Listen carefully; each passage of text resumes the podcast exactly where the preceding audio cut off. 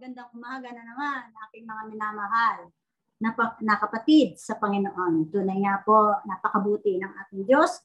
Patuloy tayo na binibigyan niya ng sustain upang patuloy nating mapalago ang ating spiritual at lumaki ito at maging malapit lalo sa Kanya.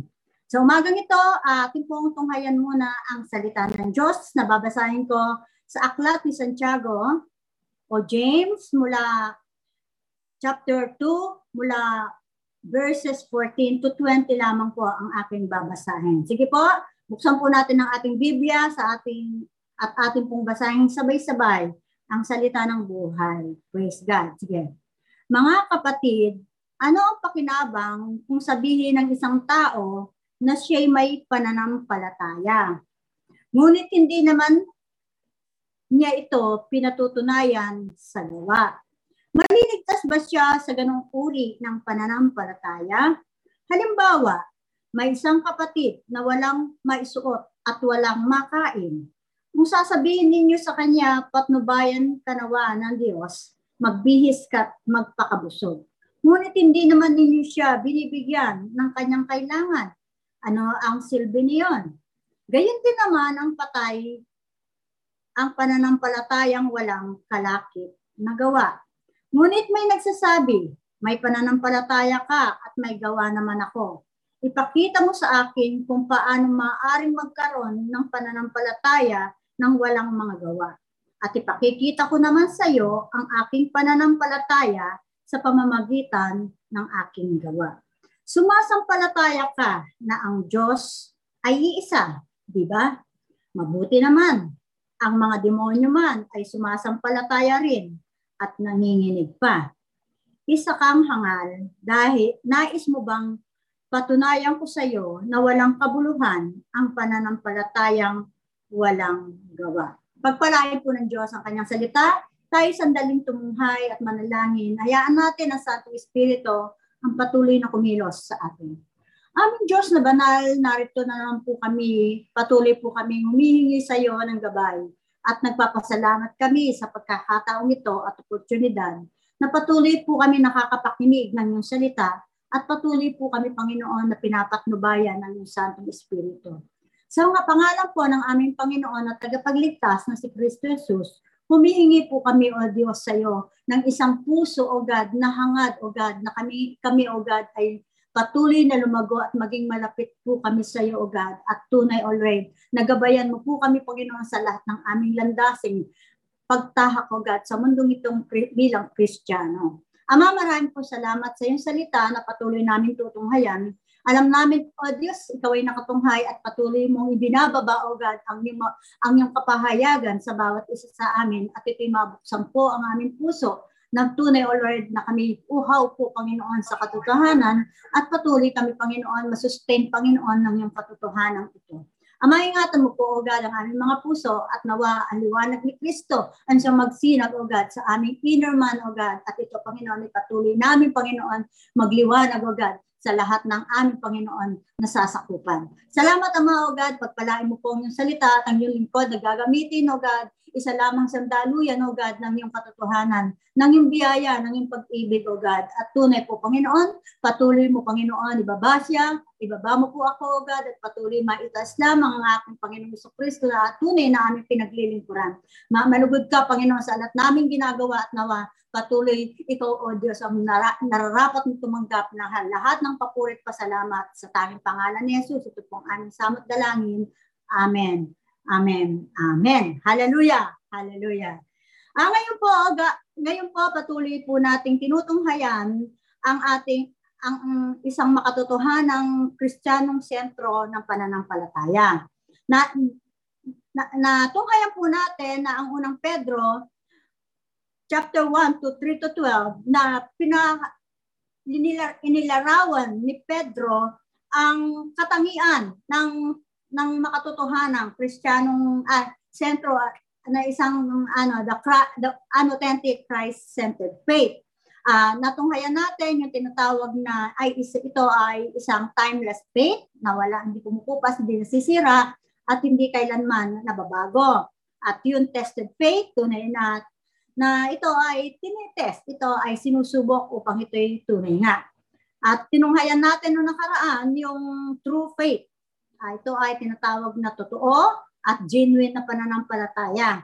Natunghayan natin sa unang bahagi nito ay yung ano ba ang likas na likas na landasin o likas na likas na tunay na pananampalataya. Ah, lagi kong paalala sa inyo, ang tunay na pananampalataya ay laging ang likas nito o ang pundasyon nito ay yung nakinig muna ang isang tao ng gospel of Christ o ng katotohanan at nagkaroon siya ng isang desisyon na isuko niya ang kanyang buhay sa Panginoong Kristo at tanggapin niya bilang Panginoon at tagapagtas. At sabi nga, uh, Romans 10:17, faith cometh by hearing and hearing by the word of God. Ito ang tunay na o, o tunay na pananampalataya ayon sa Biblia at yung ibang pananampalataya na meron ng tao na hindi nakasalig doon sa standard ng Biblia ay hindi po tunay na pananampalataya. Ngunit i, ngayon po ay tutunghayan natin yung pinaka na ano ba talaga ang sinasabi ng Biblia tungkol sa ang tunay na pananampalataya at ipakikita po natin at tutunghayan natin at susuriin natin mabuti ang pagkakaiba ng tinatawag na fake faith ayon sa James, fake faith o false faith at yung true or authentic faith. Tutunghayan natin. Tunay nga mga minamahal kong kapatid, bilang mga born again Christian, uh, ito ay utos at ito ay kailangan na ang bawat isa sa atin ay tunay niyang maunawaan. Tunay niyang maunawaan ang lahat ng bagay o yung bagay tungkol sa tunay na pananampalataya. Ano ba ito? At ano ba ang pagkakaiba ng tunay at hindi? O mali o ang tunay na mer o to, uh, at totoo, no? Uh, ito ay kailangan nating malaman at maunawa ang mabuti lalo na sa ating panahon. Dahil sa ito ay sabi nga natin masusubok ang tunay at hindi sa pagdating po ng maraming mga hardship sa ating buhay. Ito ay merong pakinabang tayo. Merong itong mailalhad ito sa sa panahon na haharapin natin ang isang hardship, ang isang kabigatan, persecution, harapin natin ang mga trials sa buhay na ating maharap sa ating panahon at sa mga susunod pang panahon at maging na at tayo ay ma-prison o tayo ay mahusga, tayo ay mahusga na ito ay merong kahalagahan na tunay masubok ang ating pananampalataya kung ito ay totoo at ito ay talagang nakasalig sa isang pundasyon na kay Kristo lamang. No? Uh, upang ito rin ang pananampalatayang ito, upang hindi ito ay ating mapanindigan, ma, ma, madepensa, at magkaroon tayo ng tinatawag na walang duda, walang dudang pagsunod sa salita ng Diyos. Walang duda. Hindi tayo magdududa pag sinunod natin ito, tiyak na tapatan Diyos. Hindi tayo magkakaroon ng duda at patuloy tayong makikinig. Patuloy nating hahangarin na pakinggan ang mga totoong pinili ng Diyos. Totoong pinili ng Diyos sa mga whether in counseling, whether in correction, whether in reproach, lahat ay pat, magkakaroon tayo ng ng malugod o pagtanggap na pakikinig, no? At maging Pangino, maging sa ating pag-witness, ito ay merong halaga at tunay na mapapatunayan natin na tayo nga ay pinili ng Diyos ayon sa 2 Peter 1.10, no? Sa, sa ganitong paraan, ayon din sa Ephesians 2.10, na tunay na tayo ay kaisa sa gawain ng Diyos at tunay na tayo ay nag-ano, tayo ay nag inaangkin, tunay na inaangkin natin at pinagpapatuloy natin at tinatayuan natin na sinelyuhan tayo ng Santo Espiritu, no? So, sa ating pag-aaral na ito, napakahalaga na ang ating pag-aaral na ito ukol sa paksa ng pananampalataya. Dahil labang tayo nandito sa mundong ito, ang ating pananampalataya ang ginagamit natin upang ang Diyos ay patuloy na makikilos sa atin. At ang pananampalataya na ito ay napakahalaga upang ito ay ay ay masuri natin at tunay na ito ay maunawaan natin na dapat ito ay totoo at totoo at genuine dahil ito po na ito ay tunay at subok dahil marapat lamang na it is worth, merong pakinabang ito sa atin. Tunay hindi tayo mawawalan kapag ito ay tunay na ang tunay na pananampalatayang Christ-centered faith. Ito ang ating pinanghawakan, ito ang ating sinun, sinunod natin ang patakaran ng Biblia. So mga minamahal na kapatid, na ang Diyos ay talagang nagnanais sa atin. Nagnanais na ang bawat isa sa atin ay magkaroon ng personal na na magkaroon ng personal na authentic. Hindi lamang as a church, as a, as a person, bilang isang mananampalataya, no? At magkaroon tayo ng tunay na uhaw sa katotohanan. Uhaw upang at magkaroon tayo ng pagganais na ito ay ma-explore ma-explore ng may liwanag ni Kristo. Magka, kumalat ang tunay na pananampalatayang ito na ang liwanag ni Kristo ang daladala natin. Na tunay rin na kapag ang authentic faith ay ito ay nasa ito ay ating inaalagaan at ito ay lumalawig at ito ay lumalago sa atin, ito ay merong malalim na kasiyahan. Merong malalim na kasiyahan sa tuwing nakikipag-fellowship tayo sa Diyos at sa Panginoon at sa Santong Espiritu. Meron siyang meron siyang talagang malalim na kasiyahan. Sabik na sabik at nasisiyahan tayo kapag ito ay ate pag ang salita ng Diyos ay ating ninanamnam, no? At maging din siyempre sa ating mga kapatid dahil sila ay ating mga kapatid at di, kapatid natin sa Panginoon. So, sa panahon na ito ay kailangan nating malaman o matiyak na ang ating personal na pananampalataya sa ating Panginoong Kristo ay tunay ay tunay o genuine. Ah, dahil ito ay tunay at ito ay magiging tunay lamang kung ito ay ayon dun sa requirement ng Biblia.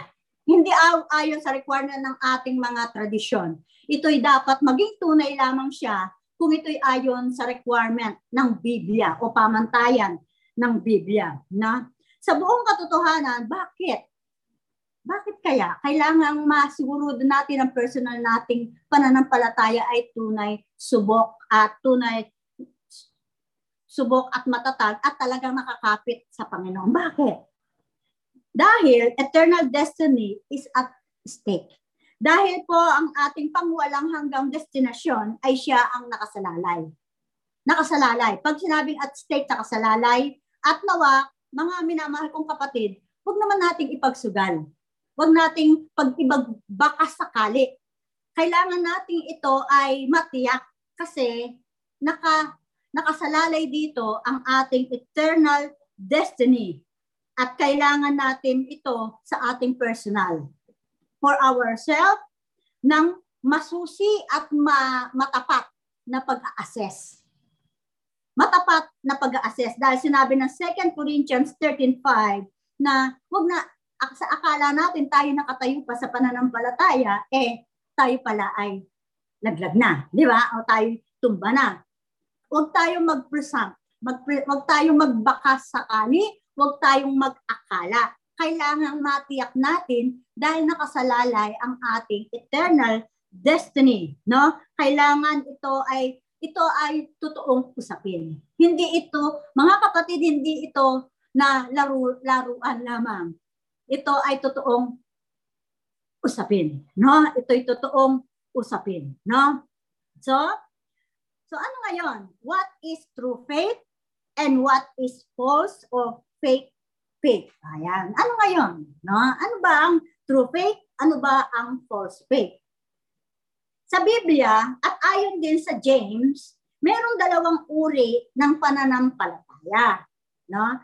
Yung true faith at yung false and fake faith. Di ba? Ginamit ko ang false at saka fake dahil sa unang tingin, meron silang magkatulad sila.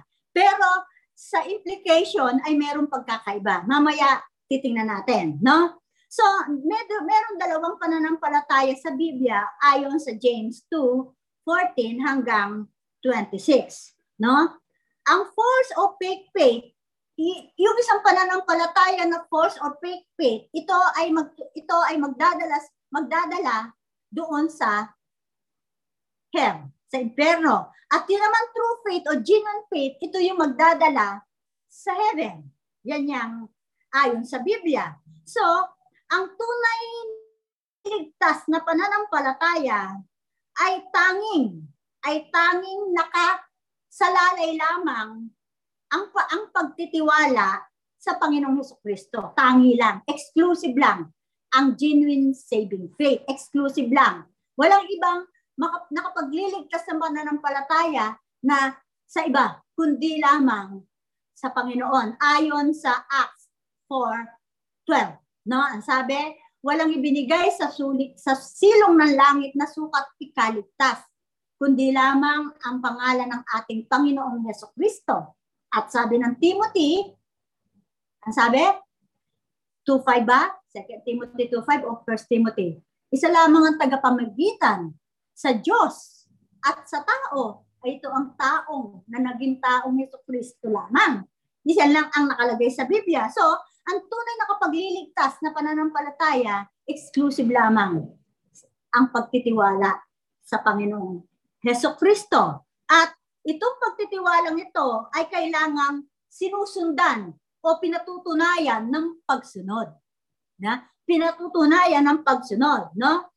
Hindi natin ito pinag-uusapan ang perpektong pagsunod. Pinag-uusapan natin dito, merong hangaring sumunod at araw-araw na nababago at merong pagbabagong puso at ito'y lumalabas unti-unti sa kanyang pamumuhay. Hindi ito overnight at hindi rin ito perfect. No? At dahil lahat naman talaga tayo ay nadapa. Pero sabi ng Psalm, ano, the step of a good man are ordered by the Lord, but pero ang ang Diyos ay nag-uphold pa rin, nag-aakay pa rin. And He upholded him in His hands. Di ba? Di ba? Sabi. So, ito ay usaping buhay. Ito ay usaping buhay. Ang ang tunay o genuine saving faith, ito ay hindi usaping profession of faith. Hindi usapin after you profess, ito naman nakalagay sa sa Romans 10, after you profess, it will follow the obedience. Kaya ito'y usaping buhay na ang isang tunay na merong saving faith, ito ay committed. Ito ay nagtalaga, kinalaga ang buhay na lumakad sa paraan ng salita ng Diyos. Ito ay lumakad sa paraan ng salita ng Diyos. Ito yung tinatawag nating kapag ito ay authentic Christ-centered faith. So ang tunay na pananampalataya ay tunay na ang isang may tunay na pananampalataya at patuloy niyang pinaninindigan, patuloy niyang pinangahawakan ang lahat ng kapahayagan na katotohanan mula sa Biblia. Lahat. Pero ang isang false faith o fake faith, meron siyang ino-oppose dito at meron siyang pinipik. Yan kapag ang pananampalataya ay merong fake at false. No? At ang Force faith din ay maraming sinasabi. Ito ang tinatawag na makalampag. Ito ay tinatawag na makalampag lang siya, pero walang pinatutunayan sa kanyang pamumuhay. No? Pero ang true faith ay ano lang, tahimik lang siya at hindi siya masyadong masalita. Pero gumagawa siya. Pero na, na, binub, ano, sinisikap niyang mabuhay sa katotohanan, no? Ang false faith ay tunay na gusto lamang niya ay lagi siya o palaging gusto niyang malaman kung anong ginagawa niya sa church o anong ginagawa niya sa Diyos o anong ginagawa niya sa ministry. Gusto niya laging tanyag, laging alam ng tao ang ginagawa niya. Pero ang true faith naman, sapat na sa kanya na magawa niya ang kalooban ng Diyos at kasiyahan na niya na maganap niya ang pinagagawa sa kanya ng Diyos. Hindi na niya pinangangalandakan ito. No? So, ang false faith naman ay punong-puno ng flattering tongue. Ang malalaman niya masyadong sales talk na sales talk. Hindi naman talaga, hindi tayo ay nagsi-sales talk, pero yung totoo lang. Hindi na hindi na tayo nagpa-flatter dahil ang metro faith naman ay sincero sa lahat ng kanyang sinasabi, sincero siya sa lahat ng kanyang ginagawa. No? Ang force faith ay laging gusto sa kanyang credit kahit na hindi niya ginawa. Di ba? Gusto niya lahat credit sa kanya, lalo na kapag siya ang head. Gusto niya kanya lahat ang credit. Pero, ang true faith naman ay patuloy na tinitingnan niya kung yung kanyang ginagawa ay masusi ba talagang nakasentro sa Panginoon. No? Ang false faith ay laging ine-exhort niya yung tao kapag false faith yan. Lagi niyang hindi hindi nawawala sa kanya, yung lagi niya binibigyan ng credit ang tao. Di ba? Hindi nawawala. Pero nakalagay naman talaga sa Biblia, give honor sa nararapat. Pero siya lagi, lagi, lagi niyang binibigyan. At, pero pag ang true faith naman, laging sa biyaya ng Panginoon dahil sa ginawa ng pa, exalted Jesus Christ. So, ang false faith din ay laging gusto niya matatamis na salita sa kanya. Ayaw niya nakakarinig ng against sa kanya. Laging gusto niya nalulugod sa kanya, malulu- ang mga salita ay patuloy na, na, na, na ano, favor sa kanya, no? Gusto niya favor. Pero ang true faith, na patuloy niyang inaangkin, patuloy niyang ina-acknowledge whatever na uh, ano man ang sabihin at alam niya doon sa sinasabi ng bawat in favor man o favor sa favor o in favor in unfavorable man sa kanya, alam niya merong ginagawa ang Diyos para nalilinang siya. Yan ang meron true faith. So pag false faith din naman ay yun. Wala talagang change of heart. Pag false faith. Wala siya talagang, hindi talaga niya sinurrender ang kanyang puso. Sinurrender niyang panlabas ang kanyang bibig, ang kanyang sinasabi, pero yung puso niya ay hindi nakasurrender sa Panginoon. Pero ang true faith ay talagang lagi niyang inaasahan ang 2 Corinthians 3.18. Lord, lagi mo akong binabago day by day. No? Ba- lagi mo akong babaguhin. Nais niya ito, na ninanais niya. At ang false faith ay nag ang false faith lagi niyang lagi siya nasisiyahan, nasisiyahan sa mga temporal na prosperity, temporal blessing, lagi siya nasisiyahan. Pero pag merong adver- adversary na, ay patuloy na ang dali niya mag-give up, ang dali niyang maglumo, ang, ang dali niyang magturo, ang dali niyang manisi. Kapag adversary, na pag sa tila ba ay meron ng fight, hindi siya hindi siya marunong makipaglaban, hindi niya na ipaglalaban.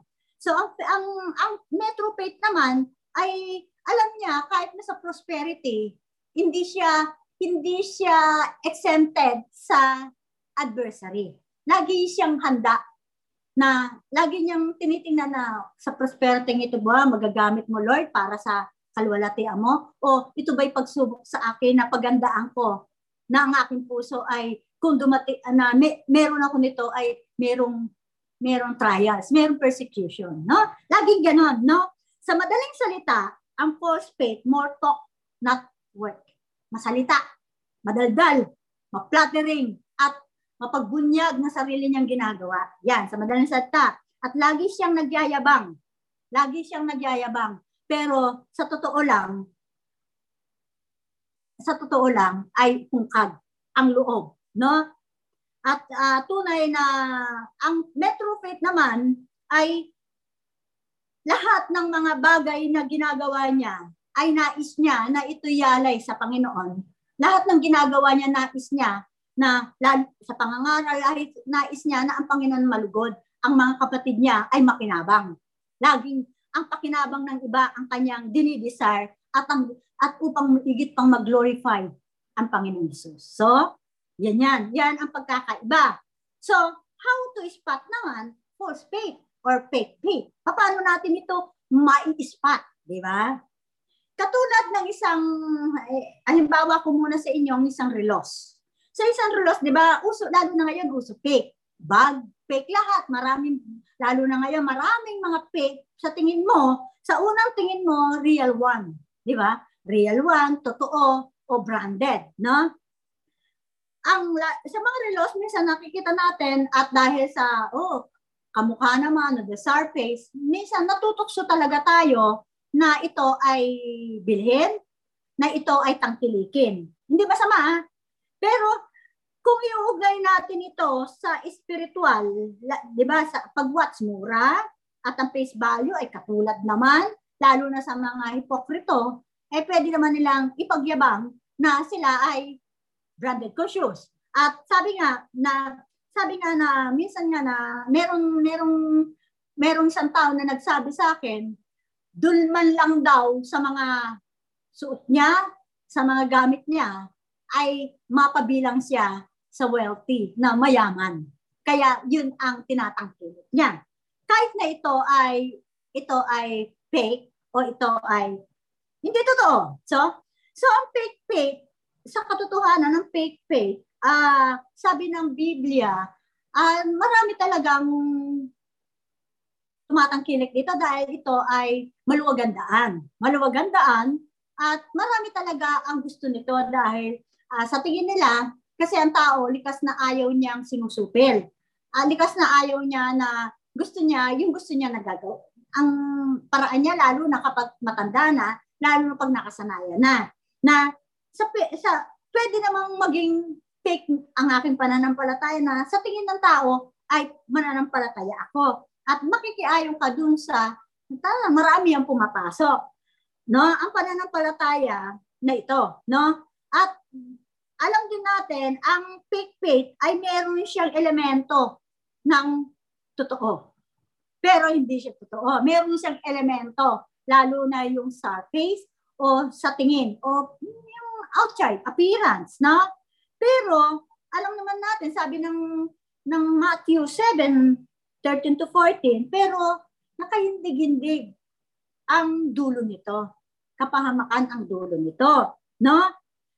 Dahil masusukat talaga ito, he cannot stand on the beat of time. Hindi talaga tumatagal. Di ba? Kapag ito ay naarawan, lalo na kapag ito ay na-expose, yung mga fake na, ano kapag ito ay na-expose at hindi ito tumatagal. Hindi talaga tatagal.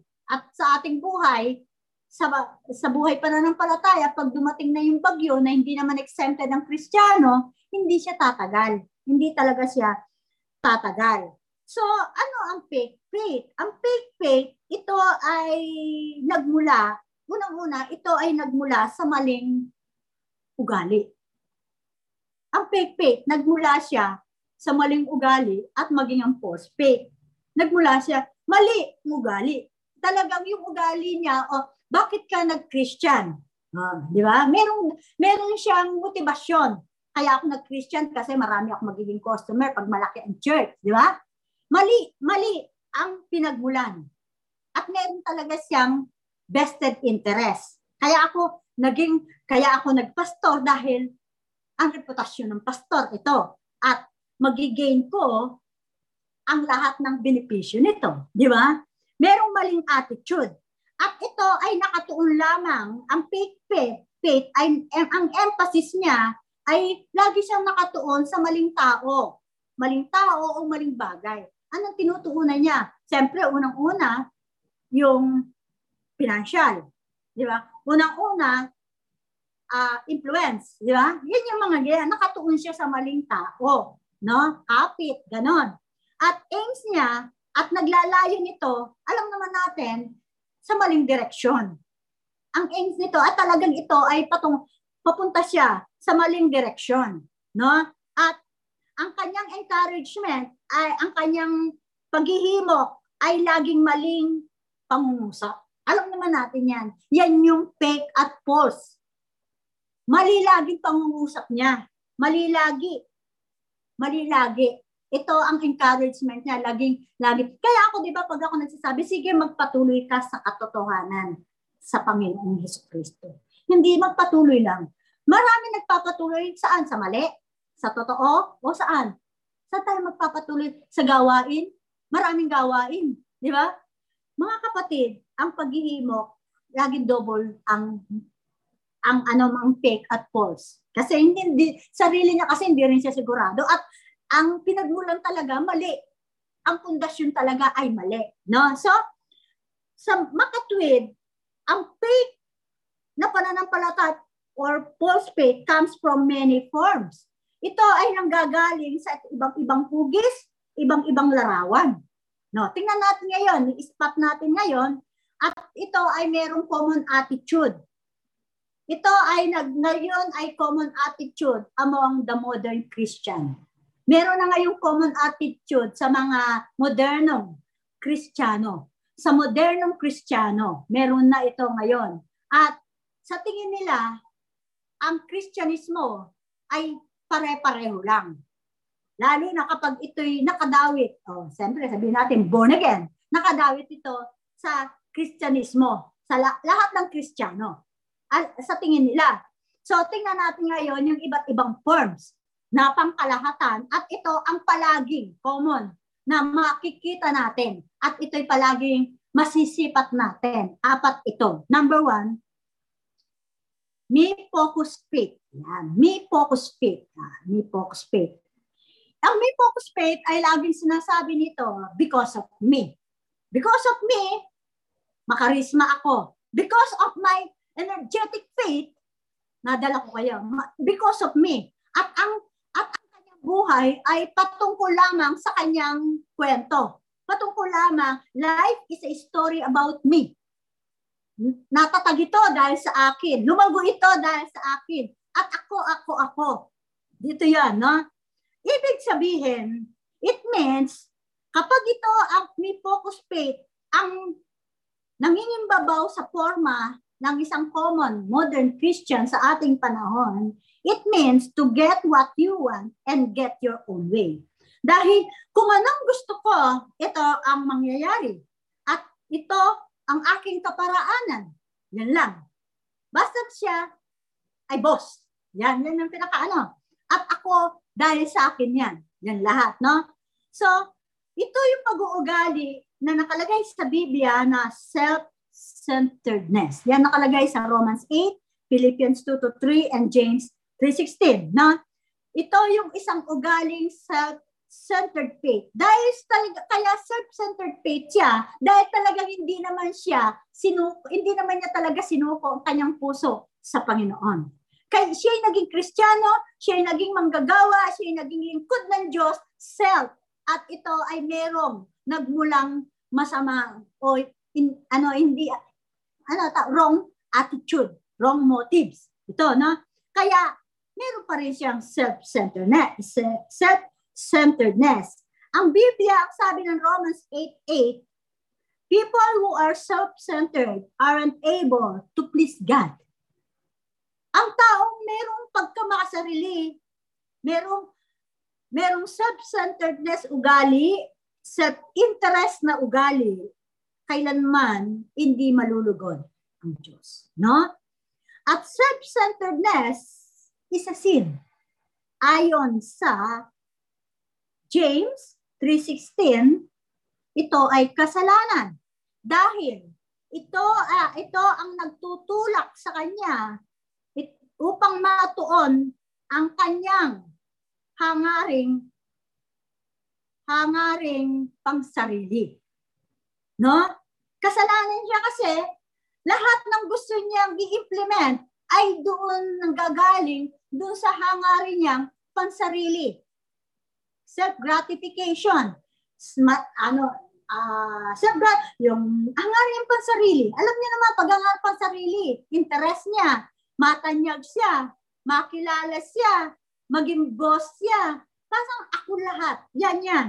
Self-gratification, satisfied siya. No? Lahat ng kanyang implementation o maging gagamitin niya, this is the vision of God. Gagamitin niya ang Diyos. Gagamitin niya ang salita ng Diyos to satisfy ang kanyang hangarin. No? And habang while abusing others gusto niyang maganap ang kanyang sariling hangarin, pero meron naman siyang naabusong ibang tao. Masyado niyang nino-oppress ang tao. Ginagamit niya ang tao. Siyempre, hindi naman niya pwedeng gamitin ng sarili niya kasi wala nga siya, gamitin niya ang tao. Kasi gusto niya lang masapat ang kanyang lahat ng vision niya, dreams niya. Sasabihin niya lagi, ito ang gusto ng Diyos. Pero sa totoo lang, abusing people. Yan ang sabi ng Philippians 2 to 3. Sabi niya, gawin natin ang lahat ng bagay, hindi sa ating sarili, kundi sa benepisyo na nakararami. Una sa lahat, pagtungkol sa, sa pananampalataya, ang laging hangarin natin ay lumago at maging matatag ang pananampalataya ng ating mga kapatid. Yan ang hangarin ni Paul. Yan ang sinabi nga niya sa 1 Thessalonians 1.3. Di ba? Na yung nakita, labor of love, di ba? Yung talagang makita niya na ang isang Kristiyano ay matapat sa Diyos, hindi sa Kanya. Yan ang talagang sabi ng Philippians 2.3. Di ba? So, ang self-centeredness and self-love is totally unethical.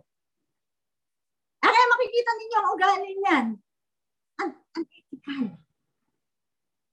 Unethical. Unprincipled. Walang prinsipyo. Kung ano na lang, bara-bara.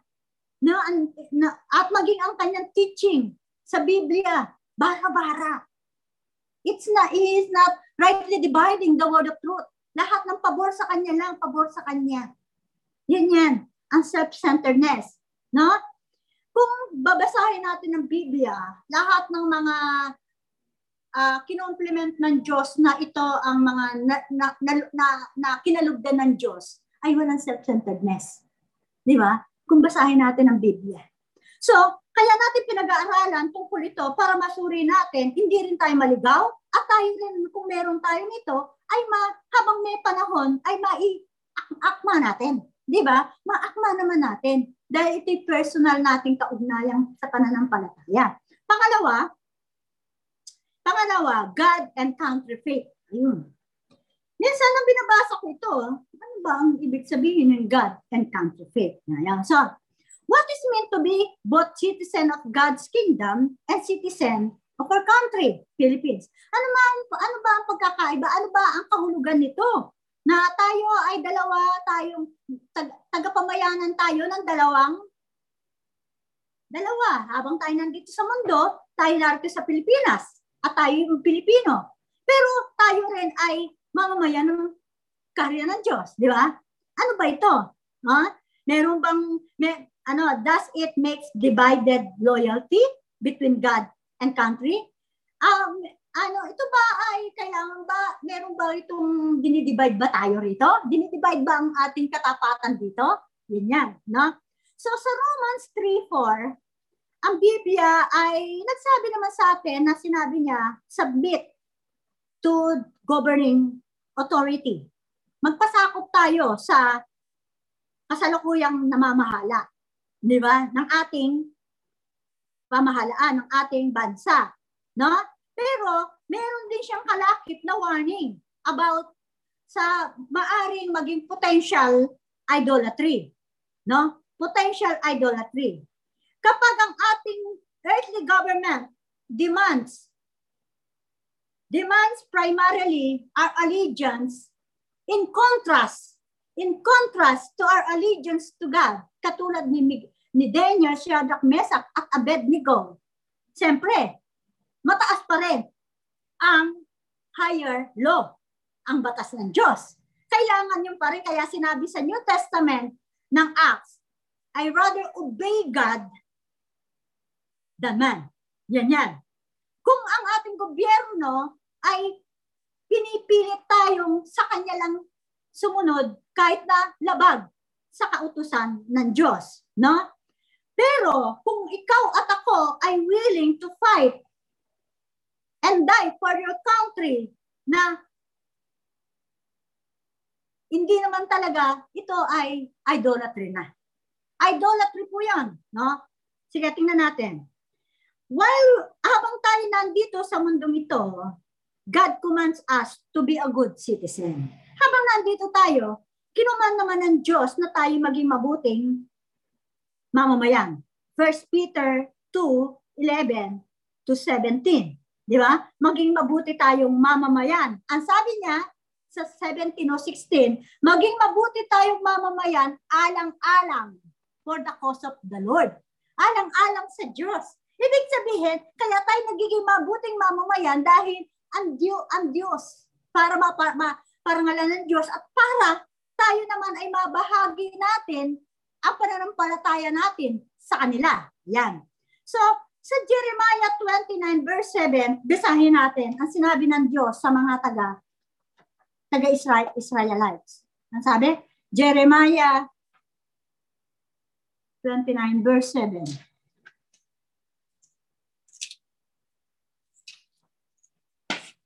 Jeremiah 29 verse 7. Ang sabi,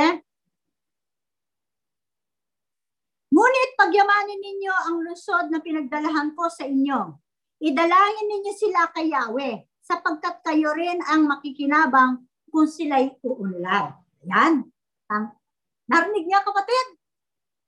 Ang sabi, sa lahat, bilang Pilipino, ako'y Pilipino, kayo Pilipino, at sa lahat ng mamamayang Pilipino. Ito ang sabi ng Diyos, no? Ang sabi, pagyamanin ninyo ang lungsod na pinagdalan ko sa inyo, idalangin ninyo sila kay Yahweh, sapagkat kariyo rin ang makikinabang kung sila'y umunlad. Kung sila'y um, umunlad, no? Utos po ng Diyos yan, hindi magrebelde. Ipanalangin. Hindi na nga nananalangin ang aking mga, mga kaaiba kong kababayan. Sinisira pa ang gobyerno. Hindi yan ang kalooban ng Diyos. Hindi yan ang kalooban ng Diyos. At sabi ng Peter, maging mabuti kayong mamamayan. For the cause of God. Alang-alang sa Diyos. Bilang mabuting mamamayan, kalakip ito ang panalangin. Kapatid, ipanalangin mo ang iyong bayan. Ipanalangin mo ang mga ano, sabi ng Timothy, ipanalangin upang makapamahala sila ng sound mind, maayos. At pa, sa, sa atin naman ang pakinabang. At para maging mapayapa at ligit pa. Lalo na sa atin, oh, meron tayong kapatid na nandun sa religious affair na si Gregor Bebel. Lagi siya nagsiseminar tungkol sa kaugnayan ng state, ng kaugnayan ng isang Kristiyano bilang bilang bilang bilang ano Kristiyano sa state. Kung kayo sinusubaybayan ninyo, nako, sabi ko, salamat merong isang Kristiyanong nag nagbe-brainstorming sa mga pulis, sa mga ano. Bini-brainstorming niya. Ngayon lang naman meron ko na. Di ba? Open ang salita ng Diyos na siyang lilinis, na siyang mag-wake up. Mga kapatid, no, sabi, praying, showing respect. Showing respect. Ginagalang ba natin ang ating gobyerno? May EPG dyan, susunugin. Kaya rin naman nangyayari sa ating bayan ito, kapatid eh. Minumulat na tayo, pero hindi pa tayo mamula. Di ba? Respect for government leaders, obeying the law of the land. Kung hindi naman sa lungat, sa kautusan ng Diyos yan, ito ay sundin natin. Di ba? At sabi pa, Mark 12, give due to Caesar. What is Caesar? Give due to God, due to God. Di ba? Sinabi yung Jeremiah, kasi kapag umunlad naman ng ating bansa, minsan nag-aangat tayo sa ibang bansa, eh maunlad. Eh ngayon wala nang maunlad na bansa. Pare-pare, pinakita ngayon ng Diyos. Lahat ay kontrolado na niya. Pinakikita ng Diyos na hindi natin pwedeng sambahin ang bawat bansa. Dahil pare-pareho lang naman tayo pag Kristiyano, kahit na nasa ibang bansa ka, ikaw pa rin ay citizen of heaven. Kasi iisa lang ang, di ba? Naunawaan natin, kapatid. So, pangalawa, God warns us sa 3.4, in, in words na yun, meron din danger talaga ng national idolatry. Katulad ng mga, ah, ah, hero yan. Namatay yan sa bansa, hindi namatay yan para sa Panginoon. Bigyan natin ng pagkakaiba. Yes, tayo Kristiyano, katulad ng ibang mga Kristiyano na sila dinala sa government. Pero gagampanan nila bilang Kristiyano ang di ba si Joseph ginampanan niya? Hindi siya nakapag-connivan hindi siya hindi siya nag-compromise. Manindigan. Manindigan ka kung ikaw ay talagang para sa gobyerno na ikaw magbibigay liwanag. Panindigan mo ang hindi ni kinalulugdan ng Diyos ay wag mong i-permit. Wag kang magunyango kung talagang para sa gobyerno ka kasi kaya ka linagay ng Diyos diyan para maging ilaw hindi para go into the motion, mag-compromise. Pakita mo ang tunay na nasa liwanag at tunay na nasa dilim. Pakita mo ang mayroong kang Diyos na higher authority.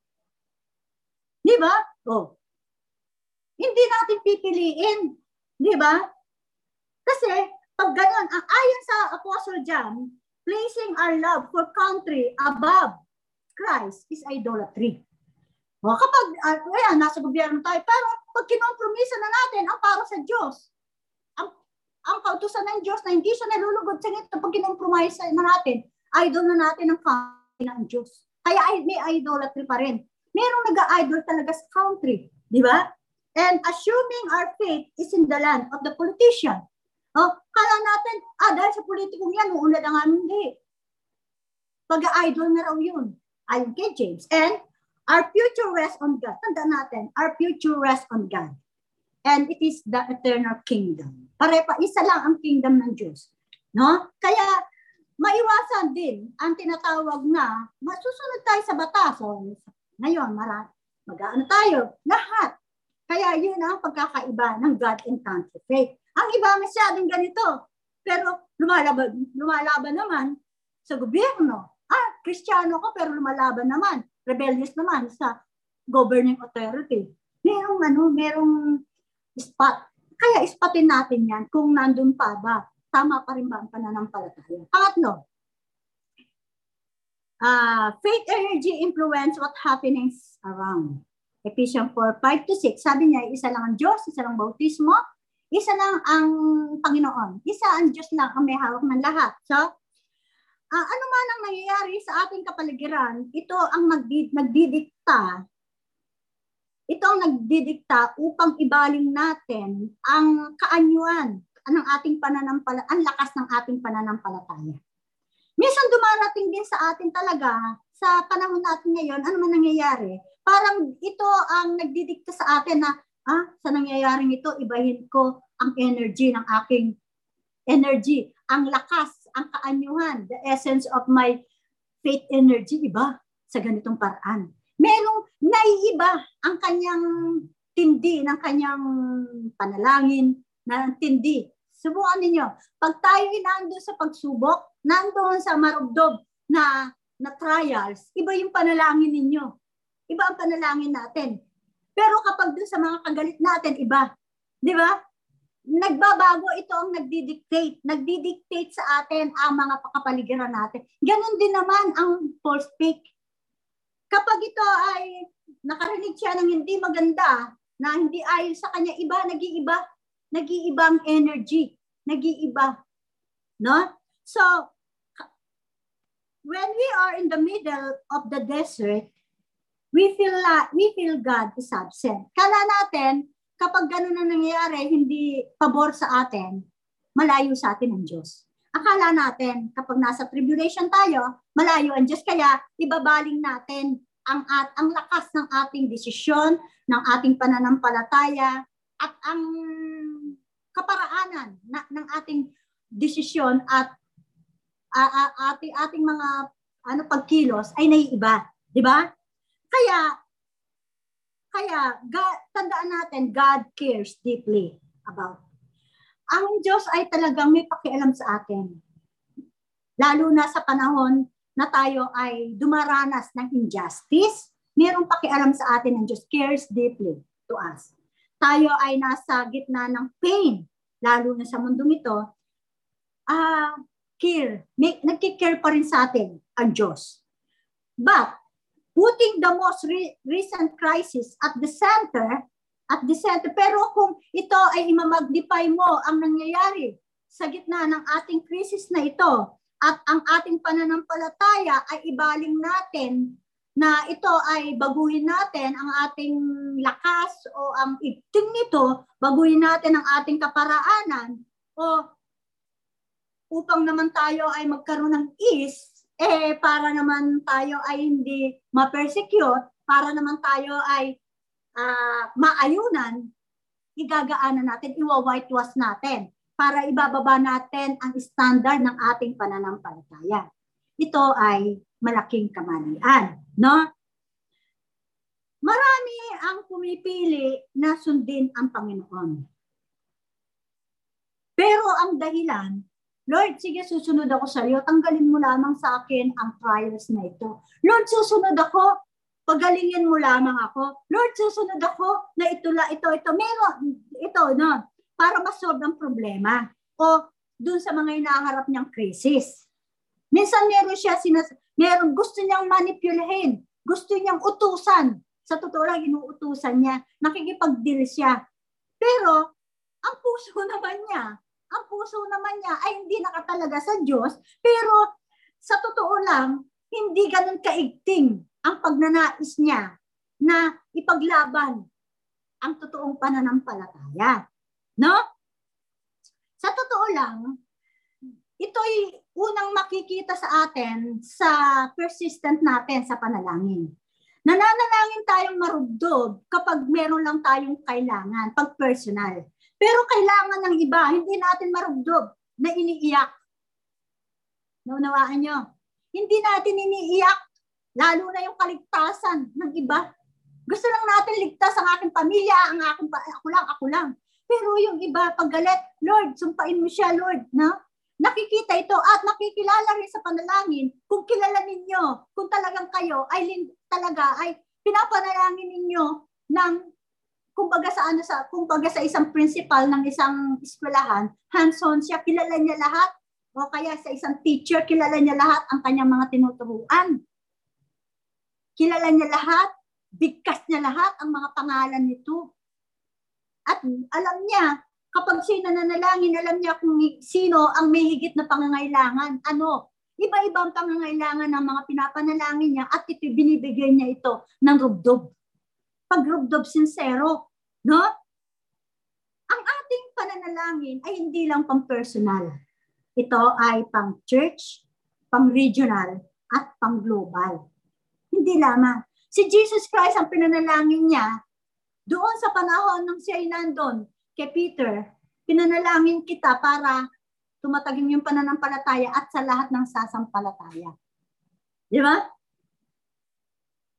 At maging ikaw at sa susunod pang henerasyon, sakop yung panalangin ni Jesus Christ. Ganun ba ka-open? Ganun ba tayo karugdo? No? Ganun ba? At mas nalulugod ang Diyos doon. Kung ang iba ay higit nating binibigyan ng diin ng pananalangin, ng paglago niya pananampalataya, paging masigasig niya, at pag-surrender niya sa Panginoon, yung spiritual niyang kalagayan, mas higit na nalulugod ang Diyos doon. Pag pinapanalangin natin yung ibang kapatid natin, secondly, yung kanyang pangangailangan physical. Di ba? Mas marubdob at mas nalulugod ang Diyos at mas ikikare ng Diyos ang ating personal na panalangin. Mas ikikare ng Diyos, no? Ito'y nababago ang ating energy ng ating pananampalataya sa modern Christianity ngayon, ito'y nabago. Ano ang dahilan? Dahil sa mga cultural challenges. Dahil sa kultura natin ngayong nakahamon, nakahamon ng ating kultura. Di ba? Sa kultura natin ngayon, na sa totoo lang ang kultura natin ngayon, worldly. Idolatrous. Naaayon yan. Naaayon. Kaya ang hindi ang rubdob ng ating pananampalataya ay hindi ganon. Kasi umaayon ngayon sa kultura. Umuayon sa kultu- kultura at ito'y napakalaking impluensya sa ating pananampalataya, maging sa government. Yung mga napupunta sa gobyerno, hindi nila napapakinindigan yung mga Kristiyano sa gobyerno, hindi nila napapanindigan. Di ba?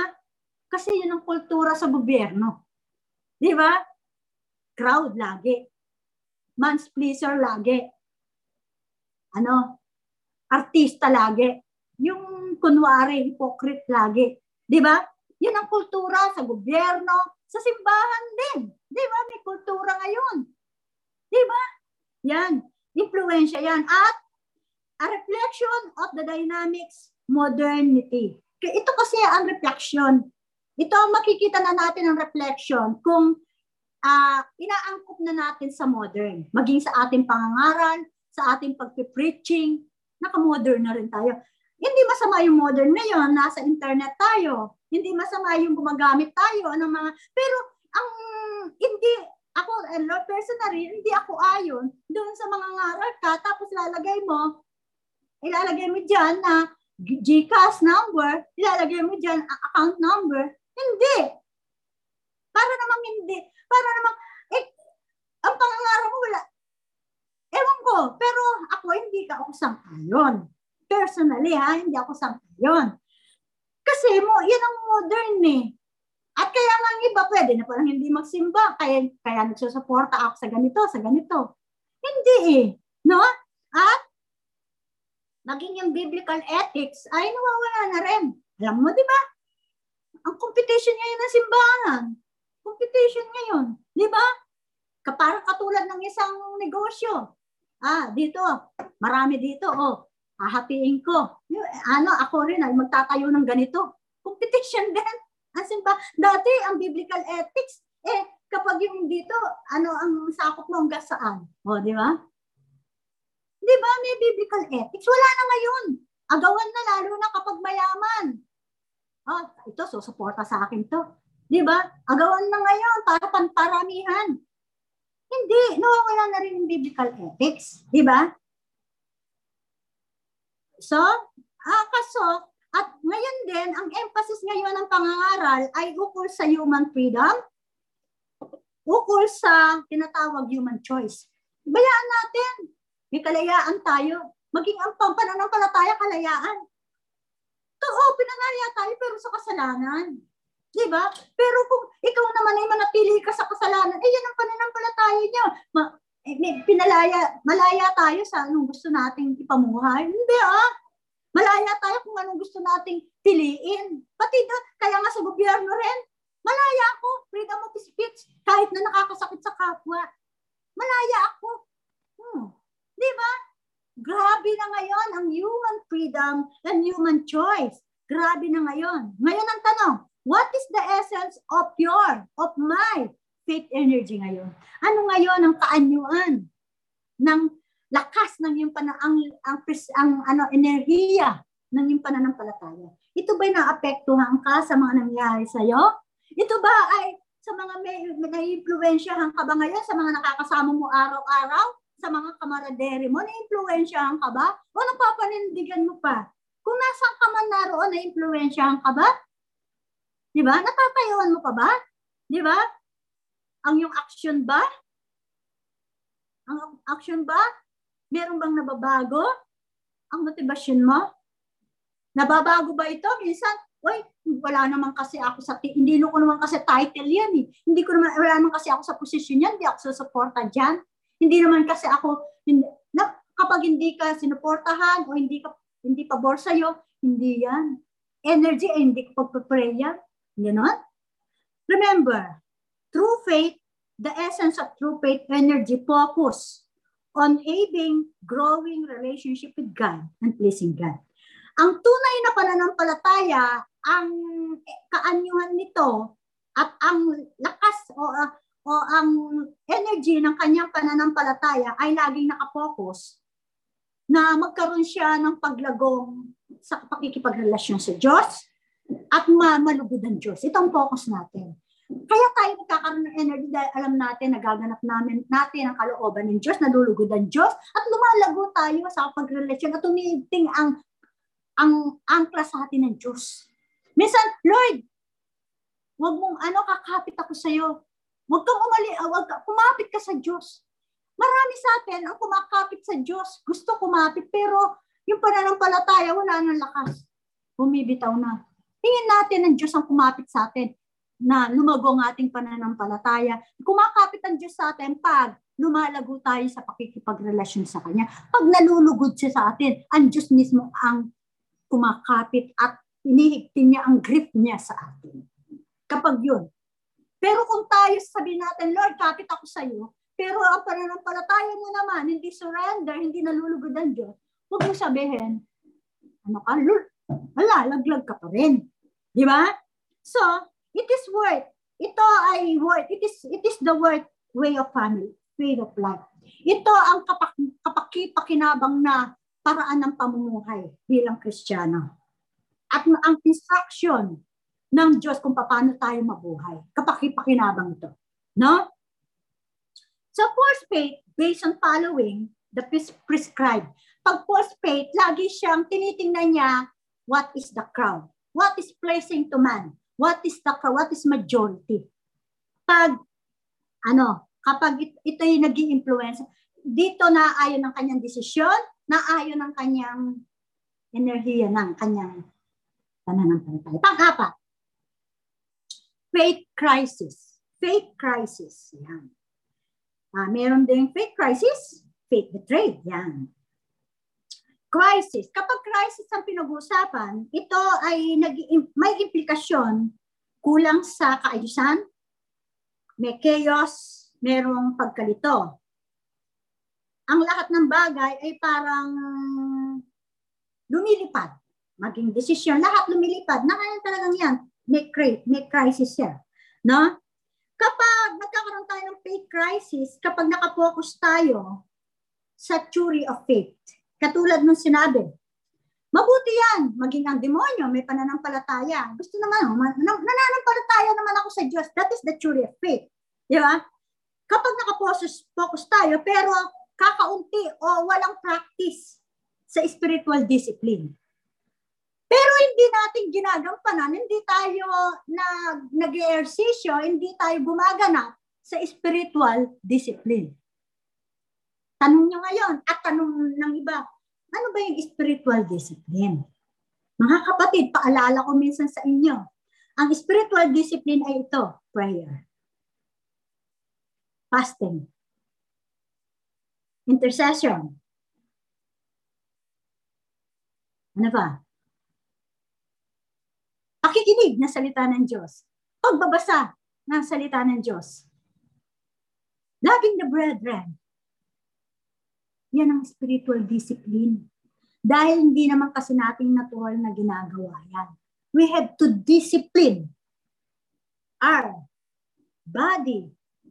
At ito'y ilagay natin sa ating puso na ito ay gawin ng ating body, iutos natin ng ating kaisipan na gawin natin. Para hindi lamang tayo manalig sa theory of faith. Oh, sabi ng Diyos, manampalataya lang. Pero walang gawa. Walang pagsisikap sa spiritual discipline. Ayaw makinig na salita ng Diyos. Ayaw mag-Bible study. Na sinasabi ko, ayaw ha. Iba yung medicine. Iba yung gumagawa ng paraan. Talag, ayaw manalangin, ayaw panalangin ng iba, ayaw, lalo na ngayon, walang pagsisimba. Pero pag merong pagsisimba, para bang okay lang? Mas gusto niya yung sa bahay. Ano man ang gawin niya? Pag personal? No, yan. Practice. Which is, kasi ito po ang ebidensya ng pagsunod. Spiritual discipline. Kasi ito'y personal na paglagong pananampalatayang relasyon sa Diyos. No? Ito, no? Then, tapos pag dumating ang crisis, i-attend natin, i-control ng Diyos. Lord, narito ako ngayon. Lord, baguhin mo sitwasyon. Lord, utusan natin ng Diyos, pero hindi tayo sumusunod sa Diyos sa spiritual discipline na gusto niya. Aman, shall not live, shall not live by bread alone, but in every word that proceed out of the mouth of God. Hindi natin sinusunod, pero gusto natin sumunod sa atin ng Diyos. Unfair, di ba? di ba? Gusto natin manipulahin ng Diyos. Sasabihin natin, Lord, nananampalataya ako sa iyo. Lord, ito, ito, ito, ito, ginagawa ko yung lahat ng mga tinatawag na, uh, uh, ito yung mga tsuri, oh, tsuri ng repentance, tsuri ng ano, pero after ng mag-repent, hindi naman nagbabago ang landasin. Yung pa rin naman. Lord, sabi niya, ito naman, Lord, ngayon magsisisi ako, Lord. Di ba? Kapatid, No? Faith crisis sa ating panahon fashionable na rin. oh, masyado ngayon, ang dami panay pe. Uh, may pananampalataya daw sila, pero ang pagsunod ay wala. Di ba? Alam naman ninyo pa, passion na raw ngayon ang faith. Di ba? Sabi nga, ngayon, ay, lahat naman ngayon naman nananampalataya lang. Passion. Ha? Hindi passion ang pananampalataya. Totoo to. Hindi pinakipagsugal ito. Usaping totoo to usaping totoo, hindi laro ito. Hindi pakikipagsapalaran ang usaping pananampalataya sa Diyos. No? So ano ba, meron akong pinakita dyan na faith crisis. Pag faith crisis kasi, kapag nandun tayo sa crisis, masyado tayong pinangahawakan natin yung faith natin. Na iyan yung mga, ano, kapag merong, pag merong crisis sa mana, sige, kaya mo yan. Speak faith, speak. The mountain, speak. Yung mga ganun ba? Kasi, mag, ano eh, yung surface, di ba? Yan ang faith crisis na, ang faith crisis kasi, umuwi din siya sa self-gratification at status, status food. Kasi, pag faith crisis, pag kulang, ah, pag wala na siya sa status, faith crisis, Lord, na, na, na, food yan, masyado yan, no? Crisis na, laging yan. Pero ang betrayed kasi, ito yung betrayal of trust. Di ba nakikita natin sa gobyerno, betrayal of trust. Yung, yung pinagkatiwala sa atin, yung pinanampala, pananampalataya natin ayon sa Diyos. Pero, ano, pinagkanulo mo. Pinagkanulo mo. Pag pinagkanulo yung pananampalataya, ito yung lumalarawan na binabago natin yung loyalty natin. Halimbawa, ah, uh, kapag hindi ka sumanib sa amin, kapag hindi, uh, halimbawa, kapag, kapag ano, gusto mo na maging sikat, sasanib ka sa malaking institusyon ng Kristyanismo. Di ba? Ibebetray mo, kahit na ibetray mo yung prinsipyo ng Biblia, aayon ka doon sa statement of faith nila. Di ba? Hindi statement of faith. Ibebetray mo. Di ba? Ibebetray mo yung pananampalataya. Ibabaguhin mo yung loyalty mo maging dun sa, dahil sa pagkain, dahil sa maraming suporta, babaguhin mo yung way. Ibibetray mo yung tunay na pananampalataya at tunay na pagtuturo mo, yung katotohanan. Betrayal of trust din yan. Sa Diyos yan. Sa Diyos. Ang loyalty mo, kapag binago mo ang loyalty mo, ang loyalty mo sa Diyos, alang-alang doon sa status mo, hindi maalis na ikaw ang posisyon, ikaw ang leader dyan, hindi maalis na ikaw ay maraming suporta dyan, na hindi, para hindi maalis yan, babaguhin mo yung way ng correction mo. Ah, ito, hindi ko i-correct sa ganitong yung ano kasi, ano eh, yun ang, ay, yun ay betrayal of trust mo sa Diyos. Sa, di ba sa ating gobyerno, betrayal of trust dahil ah, corrupted ka, o nako-corrupt ka, nasuhulang ka, ganun din naman yun sa spiritual. Binibetray mo ang yung panan. Di ba si Eve ganon? Si Eve ganon. Na sinabi sa kanya, ng ni Satan na hindi naman totoo na ano, ano to, sa totoo lang pag kinain niyo niya magiging katulad kayo ng Diyos. Ibebetray mo yung allegiance niya sa Diyos para lang na maging katulad siya ng Diyos. Mga parang ganon. Nakukuha niya ha? Kasi yun ang betrayal of trust. Ibig sabihin, nag-doubt ka dun sa pangako ng Diyos sa'yo. Nag-doubt ka na kapag ikaw ay nanatili, oh, kung talaga Lord na, kung talaga Lord na, ano, na ikaw ay sa akin, itanggalin mo ako dito sa persecution na to na hindi mo ako hayaang mabita, hindi mo ako hayaang ma, ma, mausga, ma-injustice. I-test yan ang pananampalataya mo. Pero hindi mo dapat i-betray ang yung pananampalataya. Pero magmabuti kung alam natin ngayon na bibetray natin ang ating pananampalataya for the sake of our personal interest, for the sake of our status quo, for the sake na tayo emotionally, emotionally, uh, ano, dun sa ano, cling tayo, eh, ngayon, malaman natin, kailangan sa Diyos huwag tayong, huwag natin i-betray. Kung nabibetray natin ang trust ng iba sa atin, for the eh, ito ay, minsan sa gobyerno may kaparusahan, how much more sa Diyos? Di ba? Kaya dumarating pag fake crisis, talagang nagiging resulta yon nagbibetray sa katotohanan. No? Kaya betray. Pero si Joseph, example, kahit na anong ginawa sa kanya, hindi niya binetray ang katotohanan. Sinabi pa rin niya nung, nung siya ay sinabi ito, it, ano ba ang ano mo? Sinabi pa rin niya totoo. May pag ang totoo hindi siya nag-withhold ng katotohanan. Sinabi niya ang totoo at mali, di ba? Ganon. Hindi man tayo ligtas ng ating Diyos. Ay, ng, ng ating Diyos dun sa mga earthly na persecution o ganon, pero alam natin, pag hindi natin siya binetray, meron siyang gagawin sa atin. Jesus Christ did not, did not betray. Bagamat sinabi ni Jesus Christ, ayo, ano, alisin mo ito, pero hindi niya binetray ang tiwala niya sa Diyos at hindi siya nag-allegiance sa anumang bagay sa temporal. Nakita naman natin, binuhay siyang muli. Bumuhay siyang muli. Lagi kong ini-impart ito sa inyo, kapatid. No? Dahil iba ang allegiance ng meron tayo sa Diyos. Ako, kaya ko kayo minsan hindi mapagbigyan mga bagay. Pero tao, lahat ng tao mayroong pagkukulang sa atin. Pero ang Diyos hindi magkukulang sa atin. Don't betray the faith trust that has entrusted to you and me by our dear God, Lord, Savior, Jesus Christ. So, big crisis. So, causes. Yan ang causes. Ay sinabi ko na sa inyo, ang causes kaya tayo nagbe-betray, kaya tayo nagbe-betray, compromise leads to, to rationalize of sinful acts. Di ba? Minsan binibigyan na natin ng dahilan ang kanila, ang sinful acts natin. Lord, kaya ako naman ginawa to kasi ano eh, para naman mabuhay ako, wala akong alam na trabaho, para marami akong suporta, para masabi na hindi ako bumagsak sa pananampalataya, nasabi, kahit na ilan lang ang membro mo, tapat naman yan, at solid, mahal ang Diyos naman yan. Okay lang. Mahal naman ang Diyos. Di ba? Lord, tapos bibigyan mo ng katwiran ng ah, okay lang magkasala kayo eh. Di ba? And not rightly dividing the word of it. Because, kasi hindi talaga humihingi ng rightly dividing. Hindi talaga niya na pag ano, tilad-tilad ang katotohanan. At hindi niya talaga, yun ang cause kung bakit nagkakaroon ng betrayal. Hindi niya kilala talaga ang Diyos. Na? So when our, when we when we put our faith in someone or something, it representing our spirit our is, ano ito ay nagiging spiritual sa atin. Si tingin natin na spiritual pa rin naman kami ah, pero pinoprotektahan natin ang ating sarili sa totoo keep safe natin ang ating sarili. No?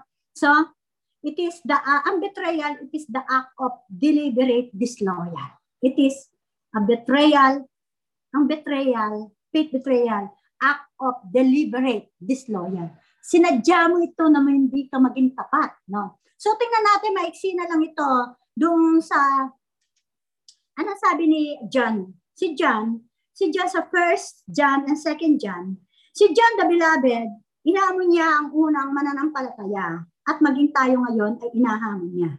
Na? Lalo na sa ating end time, sinaamon niya. Sabi niya, watch out. Watch out. Magbantay kayo. Lagi niyong sipatin. Lagi niyong sipatin. Nagbigay siya ng marka na upang ma- masipat natin at bantayan natin ang false o fake teacher o Christian sa ating panahon upang hindi naman tayo mabilis hindi ta- natin sila mabilis na aksepin, hindi natin sila mabilis pagkatiwalaan. No? Sa kanyang salita, si in his letter, John clearly laid out mark or authentic false and false and authentic faith. At maliwanag niya itong inilahad. Ang layunin niya. Ano layunin niya? Ito nakalagay sa 1 John 5.13.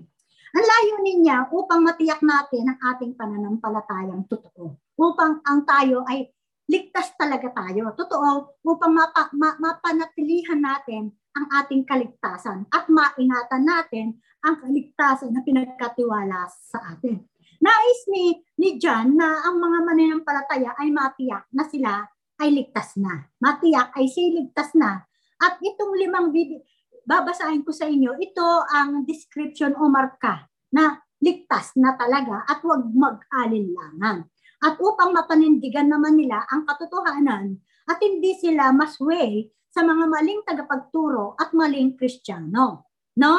At nais din niya, nais din niya maging yung mga mali ngayon, yung false, ngayon, eh nawa, ay maging totoo naman. Itama ang kanila, mag-wake up naman sila. No? Hindi hindi siya nag hindi siya nagpaligoy-ligoy sa chap mga sa dalawang chapter na ito. No, lima. Sabi niya, give. If we walk in darkness, then we do not live. We do not live by the truth. Sabi niya sa 1 John 1.5, kung tayo ay nabubuhay sa kadiliman, hindi tayo nabubuhay sa katotohanan. No? Kapag tayo ay lumalakad sa liwanag, meron tayong pakikipagkaisa sa Diyos. Yan ang larawan. Yan ang marka. So, liwanag, mayroong pakiisa sa Diyos. At pag tayo ay nabubuhay sa liwanag, ay lumalakad sa liwanag, nasa atin ang katotohanan. Di ba? Pag sa kadiliman, wala ang katotohanan. Pangalawa, if we claim to have no sin, then we will not describe and we and and we we, we are not deceived. We call, and we not we call God a liar. Sa 1 John 1:8. Yung nagsasabi wala akong kasalanan, lagi nagtuturo at sabi niya lagi na kapag pero kapag ang isang tao inadmit at kinumpes niya ang kasalanan at ito ay kanyang tinalikuran na ang kasalanan, totoong pinatawad siya ng Diyos at bibigyan siya ng righteousness.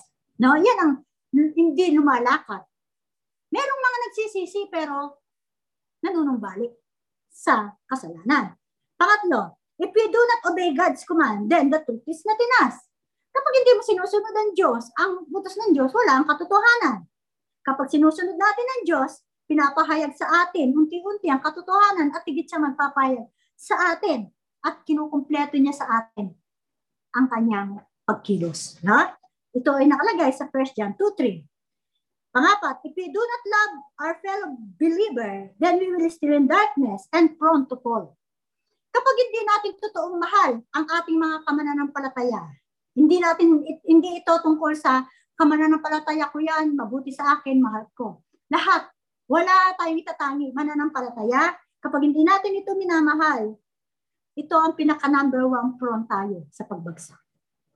Number one, na prone tayo. 1 John 2.9 And if we if we love the brethren, we live in the light. Di ba? Totoo yan. So number five, if we love the word, then it proves we do not love God. I we do not have God's love. Second, First John 2.15. Kapag mahal natin ang mundo, ito yung katibayan na wala sa atin ang pag-ibig ng Diyos. Hindi pa. Wala sa atin. No? Ito ang um, ito ang paalala ni ano na upang mapangalagaan natin na tayo ay merong buhay na walang hanggan na. Reflection. Reflection. Mga kapatid, it is easy, madali, ano, hindi po madali na ma-spot natin ang disguising spirit.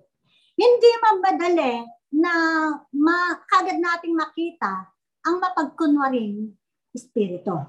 Kaya nga sabi ni John sa 1 John 4, test every spirit. Diba? Hindi madali. Hindi madali. No?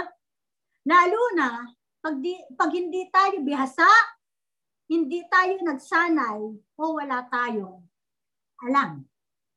Katulad ng isang pair. Hindi natin alam kung ang isang ang isang libo ay fake ba o hindi. Kaya nga may seminar sa mga nasa bangko. May seminar lahat kinikilad-kilad kung ano ang fake at hindi. Kung ikaw, kapatid, kung hindi ka, kung hindi mo babasahin ang salita ng Diyos, kung hindi mo kikilalanin ang karakter ng Diyos, kung hindi mo ah, kung hindi mo aalamin ano ba ang totoong pananampalataya at huwad na pananampalataya at hindi mo sinasanay hindi mo na-experience ang pangako ng Diyos at hindi ka bihasa sa pagkilala nito, kapatid, nanganganib ang kaluluwa mo. Nanganganib ang kaluluwa mo. Kasi hindi madaling ma-spot ang mapagkunwaring espiritu. Kaya nga, sa bagong testament, sa New Testament, abounds o napakaraming warning ukol sa false teacher at false Christian. May warning ang Panginoon, may warning si John, the beloved, may warning si Peter, may warning si Paul, may warning si Jude. Napakarami at paulit-ulit na nagwa-warning ang Panginoon sa gospel na patuloy na, tayo, na tayo maging maingat, ma- maging mapagbantay, maging masuri dahil sa huling panahon, lalo pang talamak ang mapagkunwaring espiritu na kunwaring merong pananampalataya kay Kristo. No? Ito ay paulit-ulit na babala. Pag sinabing paulit-ulit na babala, kailangan mong maging maingat kailangan mong protektahan ang iyong kaugnayan sa Panginoon. Kailangan mong protektahan ang iyong identity sa Panginoon. Not your identity in this world, not your position, not your title, but your identity in Christ. And make sure on Christian faith is true and authentic. Tiyakin mo na ang iyong pananampalataya ay nakaayon sa tamang pamantayan ng totoong pananampalatayang nakaugnay kay Kristo. Tiyakin natin. Dapat nating malaman ang tuon ng tunay na Kristyanismo.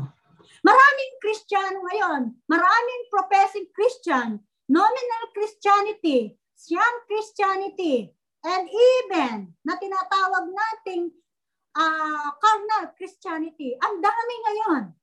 Pero kailangan mong malaman, mahal kong kapatid, ang tunay na tuon ng tunay na Kristyanismo. Ang tunay na Kristyanismo ay nakatuon sa persona ng ating Panginoon. Nakatuon sa gabay ng Espiritu Santo. Nakatuon sa ideya at sa plano ng Ama. Nakatuon yan. At ang patutuo nito ay totoo. Patotoo si Jesus ay namatay sa ikatlong araw na buhay at siya babalik na muli. Ang sino mang sasampalataya, magiging liwanag, magiging asin, at ito'y magliliwanag at ito ay patuloy na ipaglalaban ang pananampalatayang totoo. What? What? Ano man ang mangyari? What is, ano man ang cost nito? hindi siya mababaling sa tunay na allegiance niya sa Diyos na nagmahal, na nagligtas at nagdala sa kaharian ng Diyos sa Kanya. Yan ang patotoo. Yan ang patotoo ni Kristo. Di ba? Nabuhay na magmuli. Ayan.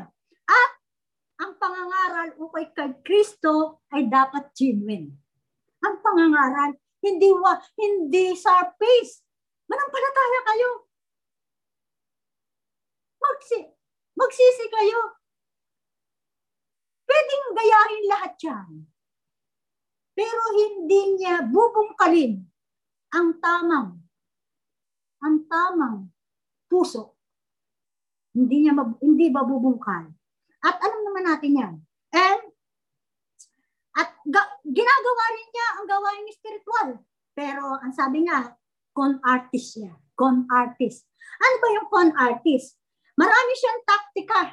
Marami siyang taktika. O makamundong taktika. Pero ma masustain lang self-gratification niya, self-interest, self, ano, self-vision, uh, self-dream, masustain. Nanlilin lang ng tao para pagkakitaan. So, sa uso ngayon, nangi-scam lang. Nangi-scam lang. No? So, tandaan natin, God rejects a showy faith.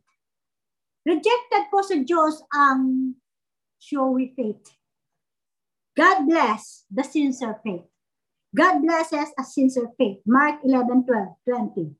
And distorted faith denies Christ. Authentic faith honors Christ. No? Kapatid, kulang man ang lahat ng pangangaral, lahat ng patutuo, lahat ng ng tuon, pag kulang ito tungkol kay Heso Kristo, ito ay betrayal. Ito ay false. Ito ay false. Christianity. So, ano ngayon ang ating summary? False Christian, ito ang, pagka, ito ang pagkakaiba. False Christian, ito ay imahe ng hipokrito. Alam natin pag faith, imahe ng hipokrito sa sa Kristiyano, no? Para bang pinakikita niya na siya ay totoo at kabilang siya sa Kristiyanong born again Christian. Kabilang siya. At nagiging parte rin siya. At ini-embody niya ang kanyang sarili. Na tila ba siya rin ay ganon. Yan ang fake Christian. Ang fake Christian ay pinipili niya, pinipili niya na isuot ang titulong Kristyanismo. Pinipili niya, pinipili niya na kunin ang isang posisyon na hindi naman pang angkop sa kanya. Pinipili niya para mag-profit siya sa reputasyon, sa mga benepisyo ng titulo at ng pagiging Kristiyano. Sabi nga, a, a person chosen to wear the Christian title and Christian uh, Christian ano picture so they could profit of that reputation and whatever blessings na ito para ma-profit sa makinabang siya. Ang fake Christian, ito po'y unbeliever. Ang fake Christian, nagaanyo lang siya na Kristiyano. Di ba? hindi siya talaga siya tumanggap sa Panginoon. Hindi talaga siya na born again in the inner. Hindi talaga siya, bibig lang ang nagsabi sa kanya. Bibig lang ang sinagsabi siya na bibig lang. Dahil ito ang hiningi. Eh, bibig, confess. Sinabi lang niya, no? Upang, upang mag-gain lang siya ng acceptance. Accept, para ma-accept siya at ma-fit in siya doon sa pagiging kristyano, malamang ang motibo ay Christian industry. Na ito ay isang negosyo. Na alam niya na kapag marami siyang mai negosyo niya, may negosyo diyan, no? And prepared niya talaga, mas pinili niya na mag-wear sa Christian sa church mass. Gamitin niya ang simbahan rather to accept Christ in his in sa kanyang puso. Pinili niya talaga to. Unbeliever talaga to. Fake Christian, they are ultimately not willing, not dedicate their hearts and their lives to Jesus Christ. Yan, hindi. Pero po, ang post-Christian, ito. Ang post-Christian po, tumanggap sa Panginoon. John 1.12. Nagsimula siyang, totoo, Kristiyano. Totoo. Ha? Pero pagka, meron siyang pagkakaibang konti. A false Christian are those who are dressed as saved appearance rather than save their soul and heart changed. Pero, ah, ah, tinanggap nila kasi gusto, ano, alam nila may appearance silang ligtas. Ligtas sila. Pero hindi sila surrender hindi naman sila nag-surrender at meron silang winidhold na na hindi meron silang hindi kinumit sa Panginoon. Pwede yung puso nila hindi nila kinum, kinumit kasi gagami meron silang maling attitude.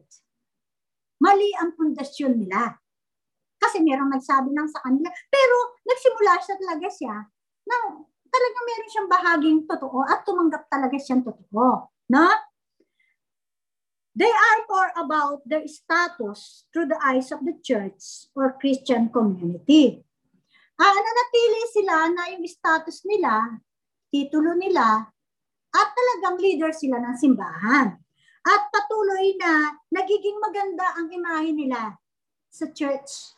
Maganda ang pinakikita nila sa church.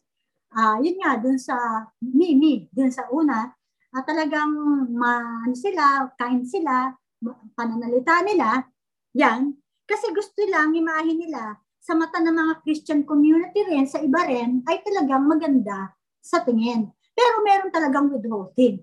Meron talaga. At ito ay tandaan natin, itong withholding na ito, kapag nagkamali tayo rito, meron siyang danger. Kasi meron itong konting idol sa kanyang sarili.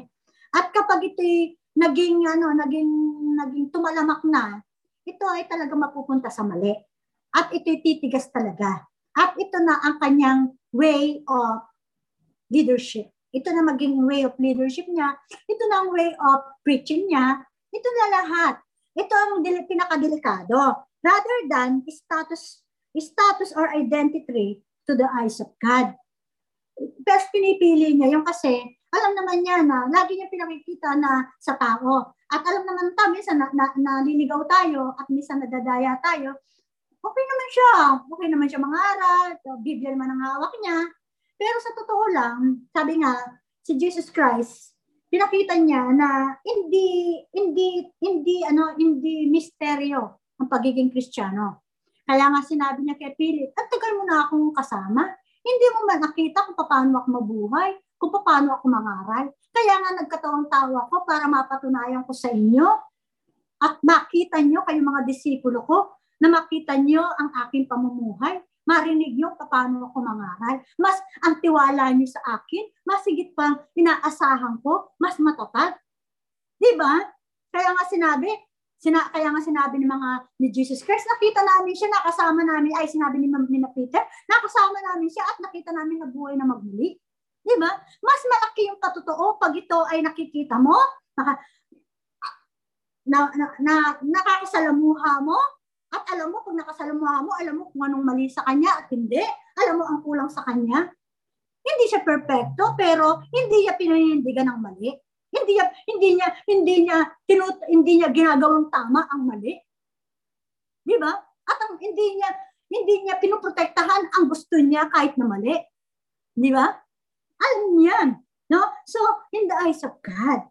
Kaya mga kapatid, dapat malaman natin yan.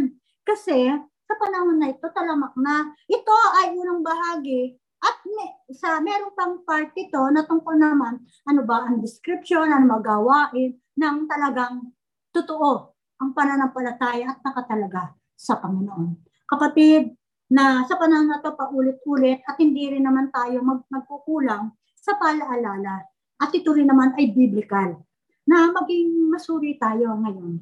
Huwag, kay, huwag tayong maging crowded conscious. Maging ano tayo, maging truth conscious tayo. Maging solid ang ating loyalty sa Panginoon. At patuloy din naman natin suportahan ang ating mga ang ating mga kapatid na totoo. Patuloy din naman natin itama kung ito'y nagkukulang at nagkakamali. Dahil lahat tayo ay merong pagkukulang. Na, mga kapatid, ito po ang larawan at nawa patuloy nating ingatan at patuloy nating alamin na tayo nga ba ay tumatahak sa tama o sa authentic faith centered in Jesus Christ. O merong pagkukulang. Para meron tayong chance para maitama ito at ang ating puso maitalaga natin totoo at ma-surrender natin lahat ito sa Panginoon at tandaan natin ang Panginoon hindi magkukulang sa lahat ng tapat sa Kanya. Uh, sa tingin lang natin sa panahon na ito ay tayo ay nakaharap sa mga pagsubok pero huwag tayo mag-betray ng ating loyalty sa Panginoon. Salamat po.